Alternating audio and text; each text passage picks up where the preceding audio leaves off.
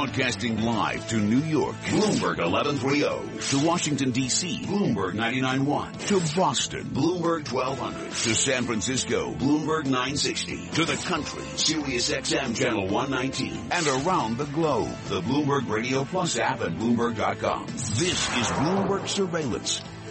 Good morning, everyone. It's 7:30 on Wall Street. I'm Michael McKee, along with Tom Keene. We're 2 hours away from the start of trading. A kind of quiet day on the screens today. Not a whole lot of news. This in from Deere just a few moments ago. They're lowering their fiscal full-year profit outlook. Reduced sales of tractors and combines, they say. Full-year net income will be about $1.2 billion. That's down from $1.3 billion it forecast in February. Yahoo! Wall Street Journal reporting that bids may fall short of the $4 to $8 billion expected range. They cite people familiar with the matter. Verizon and others are expected to bid $2 to $3 billion in the auction for Yahoo's core business. The bids are to do the first week of June. One M&A story today, and it's from overseas, but in the oil business. Total and Oil Search will divide the Papua New Guinea assets of InterOil, a two-step deal. Oil Search buys 100% of InterOil, $2.2 billion, and then sells the majority of the gas and exploration assets to Total for about $1.2 billion. Now let's check in with Michael Barr, get the latest world and national headlines. Michael? Mike, Tom, thank you very much. Egypt's president is expressing deep sadness and extreme regret over the deaths of the 66 people aboard Egypt Air Flight 804 that plunged into the Mediterranean early yesterday. The Egyptian army found the plane's wreckage and personal belongings this morning about 180 miles north of Alexandria. A $1.1 billion plan to combat the Zika virus has cleared the Senate with bipartisan support. It is less than the $1.9 billion sought by President Obama. The White House says the president is set to veto a House version, which totals $622 million. Rescuers in central Sri Lanka have confirmed that at least 132 villagers are feared buried by landslides this week. Authorities say the death toll is at 63 and it will rise. Hillary Clinton says Donald Trump is not qualified to be president. She made the comments during a CNN interview. Global news 24 hours a day, powered by our 2,400 journalists and more than 150 news bureaus around the world. I'm Michael Barr. Mike, Tom. Thank you, Michael. Time now for the Land Rover, Parsippany, Bloomberg, NBC Sports update. Here's Rob Bush. Morning, Mike. Solid starting pitching. That was the key for the Yankees the past two games on the road. New York opened up a four-game weekend set in Oakland with a 4-1 win. It also helps when you play some long ball. Pitches swung on and hit in the air to deep left field. That ball is high. It is far. It is gone. It's a two-run home run over the right center field scoreboard. So Beltram belts one. Series continues tonight at 9:35. That's Yankees radio on the call. CC Sabathia meets Sonny Gray. Mets fan, they're waiting for the real dark night to return as once untouchable Matt Harvey was roughed up by the Nationals at Citi Field in a 9-1 loss. Harvey didn't get out of the third inning. He gave up 9 runs, including a 2-run homer to former teammate Daniel Murphy. Harvey falls to 3-6 on the year. Homestand continues tonight versus Milwaukee. Willie Peralta faces Steven Matz. Giants win their 8th in a row. They went 7-0 on that road trip. NBA playoffs, Eastern Conference Finals. The well-rested Cavaliers 10-0 in the postseason as they beat Toronto, and San Jose took down St. Louis on the ice. That's your NBC Bloomberg Sports Update. Bob? Well, Mike, thank you very much, Rob. Of course, I've probably called him different names, too. We are looking at markets catching their breath after the last 2 days of Fed-induced hysteria. S&P futures are up by 0.2, as are Dow futures. And in Europe, the Stock 600 is up 0.8, just about 3 points this morning. This is Bloomberg Surveillance. I'm Michael McKee, along with Tom Keene, the Fed front and center for everybody. We'll talk with Dean Maki about that in just a moment. 10-year note yield is up to 1.86%. The 2-year is at 89 basis points this morning.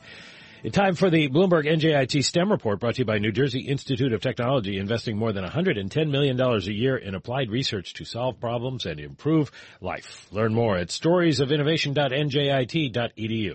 Here is Bob Moon. Good morning. I'm Bob. You're Mike. Yes. Here's what's making news in science. He's Fenster. Science, technology, engineering, and math. Long gone are the days when there used to be a feel-good ride promoting the wonders of science at Disneyland, sponsored by Monsanto. In recent times, the St. Louis-based company has been characterized as sinister and evil by activists objecting to its genetically modified crops. It's been accused of contributing to the decline of the monarch butterfly, and surveys rank it among the most hated companies in America. Now that Bayer wants to buy it, there may be some work to do to separate its work from its reputation. In the event of a deal, public relations consultant Eric Schiffer thinks Bayer would probably drop the Monsanto name. Tomorrow, activists in locations around the world will participate in the March Against Monsanto. According to the organizers, they're calling for further research on the health effects of what they brand as Frankenfoods.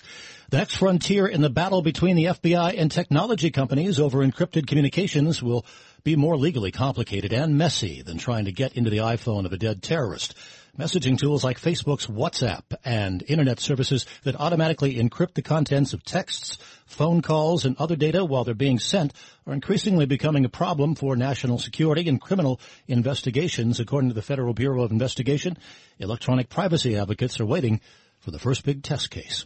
And that is this morning's Bloomberg NJIT STEM Report. Mike. All right. Thank you, Fred. Tom Keene is with me, and we've got Dean Maki on the phone with us. He's the chief economist at Point72, and he's been following the Fed for almost as many years as Tom and I. It's interesting, Dean, that all of a sudden the Fed seems to have decided that they are tired of being led around by the nose by the markets, and they're going to start telling investors what to do instead of the other way around. Yeah, they suddenly did seem to object to market pricing. I think, to be fair, the market pricing had moved to that low a level in terms of probability of June and July rate hikes because the Fed wasn't really willing to say much in their statement in April to flag future rate hikes. They didn't bring in a balance of risk assessment like they had in October before hiking rates. And so, I think investors just took from that the Fed really wasn't yet in a position to raise rates. And we also had the phenomenon going into April where some of the Reserve Bank presidents were talking about an April hike, and then we had Chair Yellen come out with one of the most dovish speeches I've heard from a Fed chair, and so that led investors to say, okay, we just need to listen to Chair Yellen and not all the Reserve Bank presidents who are talking about rate hikes. So I think that's really what's happened here, and the Fed just decided enough's enough, and that's what this verbal communication assault is all about. Well, we haven't heard from Chair Yellen. We've only heard from Reserve Bank presidents and unnamed people in the minutes. So whom are you listening to? Well, I mean, I do think we do need to listen to all of them. I think that what's happened now is a consistency and across speakers and an urgency that's not been there before. And I think, the minutes reinforced that point and gave a quite different interpretation to the April meeting than the statement alone did. So I think there's been a lot of moving parts that have shifted around within the last week or so. Do they have a model that they're working off of, or are they flying by the seat of their pants? It seems a lot more like they're kind of making it up as they go along. I think it's very difficult I think one of the things investors had trouble with was why, with some market volatility in the first quarter, the Fed shifted from 4 hikes to 2 for the year.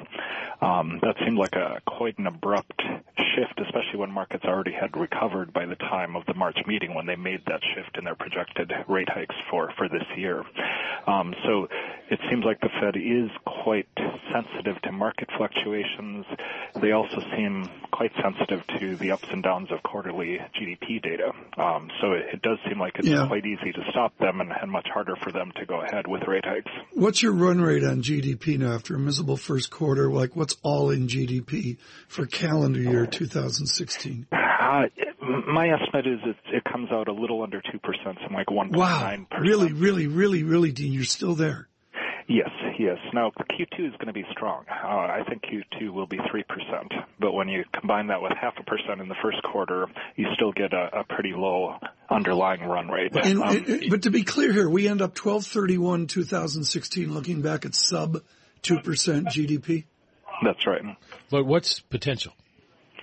I think potential is between 1 and 1.5. So we're as much as it makes you shake your head to say 1.9%, we're still running faster than potential. Exactly. So the labor market, in my view, will keep tightening. Unemployment rate keeps falling. Job growth continues at a pretty healthy rate. It just means that productivity growth is not all that strong, and the labor force is not growing all that quickly. That's right where we want to go. We're going to come back with Dean Maki and talk about something he said the last time he was on with us, which basically has been quoted worldwide. Dr. Maki suggests that unemployment and the unemployment rate, I should say, Mike, let me rephrase that. The employment will increase and the unemployment rate will come down in the vicinity of 4.0%. That is an outlier call from where I sit. That is remarkable. Dean Maki, Point72, on a terrific American labor economy, which maybe speaks to why do so many people feel so miserable. We'll address that as well. Michael McKee and Tom Keene getting you ready for your weekend reading. And into next week, this Friday, Bloomberg Surveillance. We're counting down to the opening bell, brought to you by Volvo Cars White Plains. Visit VolvoCarsWhitePlains.com.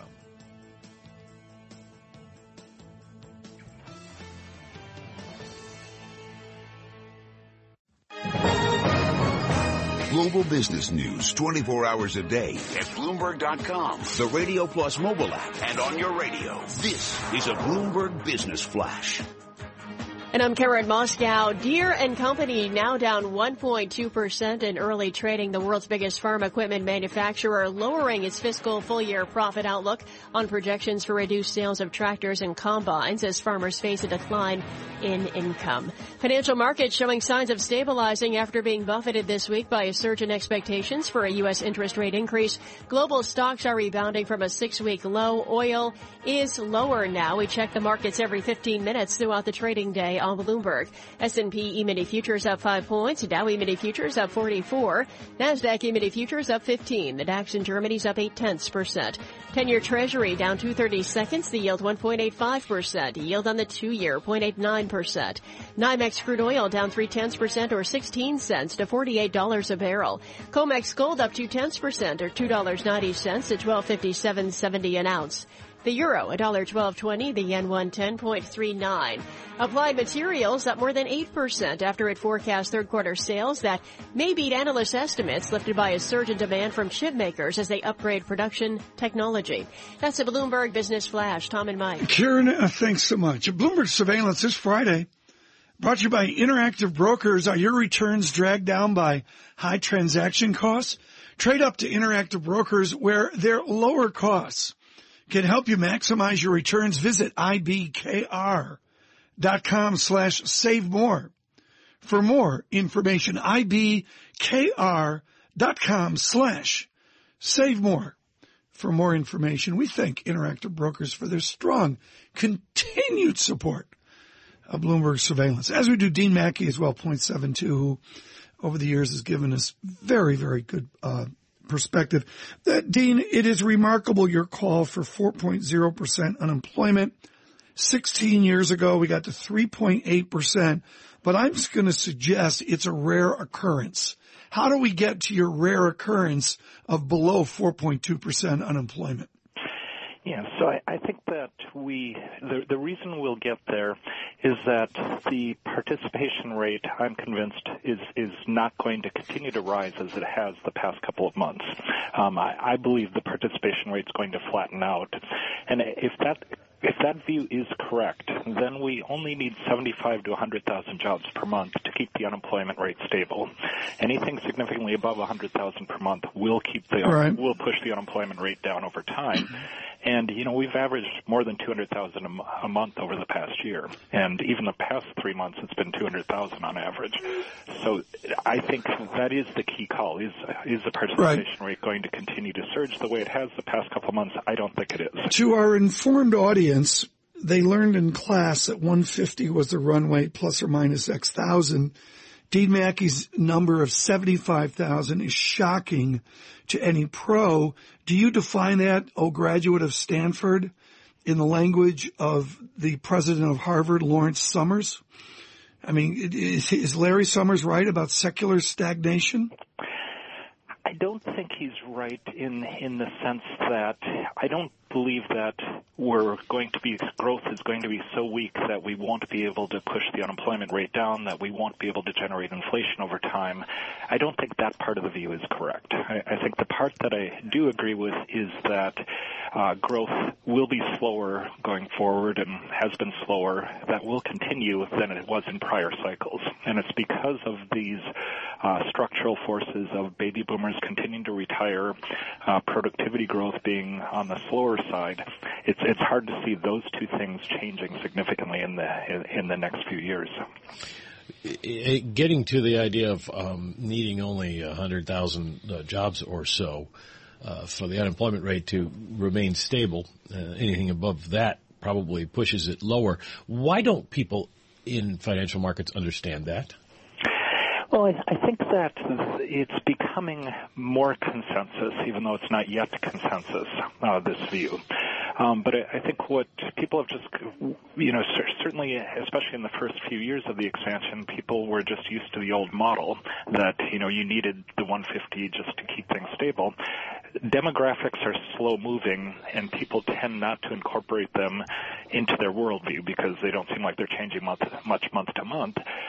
But these big structural shifts like this, they happen and they're real, even if people aren't really perceiving them. So we get 4.2% unemployment. What does that do for wages and inflation? I think that we already are seeing wage inflation picking up. It's not a consensus view, I don't think, but if one looks at something like the Atlanta Fed wage tracker, that's picked up now to 3.4% year-on-year growth. And that's one of the best measures we have because it actually follows the same workers year to year. So you don't have the compositional shifts of, bringing people in from one industry or another, younger households substituting for older households. All of those compositional shifts kind of corrupt the message from the average hourly earnings report. So the things that are actually following the same people over time are saying wage growth is much stronger at 3.4% already. Well, if by the time we get to 4.2% unemployment, if wages rising already, we could have a real inflation problem unless the Fed moves. Well, I'd hesitate to say right now that it would be a problem. The Fed actually wants, we're in the unusual place historically where the Fed really wants something of a wage price spiral now. They want higher wages, they want higher prices, and they want those to interact. They only want that to go on for a while. So they want an acceleration in wages. They want inflation up to 2%, and some of them are willing to overshoot that. At some point, then this does continue until the Fed stops it. So I do think that there is a point in the coming months where the Fed will have to go faster, but we're not close to that point now. Dean, this is where we love to have you on. Is you come up with something that, Mike, full disclosure, I'm supposed to know about, and I don't get it all, like the Atlanta wage tracker. Dr. Maki, that comes out of San Francisco Research, Federal Reserve Bank of San Francisco, and just as one idea. Job stayers reporting the same wage as 1 year prior. I mean, there's some really interesting dynamics in here. When you look at wage growth, or anybody does, is it a traditional blue-collar analysis, or does it include all of America? Well, I think some of the measures are tied to one or the other of those things. Can we do both? Yeah, one of my favorite measures is the compensation per hour that comes out in the productivity report. It's a very simple concept. They basically take all compensation divided by all hours worked. It doesn't matter what the form of compensation is or how it's paid. And that is also showing stronger wage growth right now at 2.8% than, say, the average hourly earnings number. So that's capturing the fact that some of the white-collar pay growth is running faster than perhaps the hourly earnings are. Yeah. But what's great about that chart, U.S. compensation per hour non-farm business, is, folks, 2.8%, as Dr. Maki mentions. Mike McKee, it was 10% in 1980 on a nominal basis. In the time of Volcker, are we feeling a real wage growth, or is it an affiction after inflation? Well, that's one, I think, misperception out there is real wages have been growing quite briskly over the past few years because of the decline in gasoline prices. So inflation's been extremely low, had overall inflation. So real wage growth has been quite strong. And that's been matched by real consumption growth also being, at times year-on-year, consumption growth was 3.5%, say a year ago. I think there are misperceptions that consumption and income is quite weak. In real terms, they've both been pretty strong. Where do you think real rates are and should go? I mean, I think that the real Fed funds rate does need to get up eventually into the 1.5 to 2% range. I think right now we're still in, real rates are still in negative territory. And so I think that we will have to see those rates move significantly higher over time. Dean Maki, thank you so much. Point72 Economics with a really, Mike, I'm going to call it a headline call. Of low 4%. Yeah, on unemployment. That would get people's attention. Yeah, and certainly there's a lot of ignorance out there. People, the market. Remember the market reaction to the March jobs report and the April jobs report, 160,000 they thought was terrible. We had a good week, folks. Michael McKee and I tried to emphasize to all that Vice Chairman Fisher possibly would say something about monetary policy, and comments to Michael Woodford at Columbia University. I'm pleased to report, Mike, we got it totally wrong. Yeah. Instead, the vice chairman delivered a spectacular, brief, fairly non-mathy paper on interest rates, prices, and Michael Woodford and this strange thing called money. You're the only person in America disappointed that there was not enough, a lot of math in that paper. It was superb. I've put it out on social. I can't say enough about the public service of Vice Chairman Fisher in explaining where we were in our ute and where we are right now due to the good work of Michael Woodford. It is a spectacular weekend read. Stan Fisher, Michael Woodford. Have you read the book Interest in Prices? I carry it around. Exactly. I'm glad you carry it around. Make people think. It's holding up a window in the east wing of the house. Guess what? Another hour of math-free Bloomberg surveillance.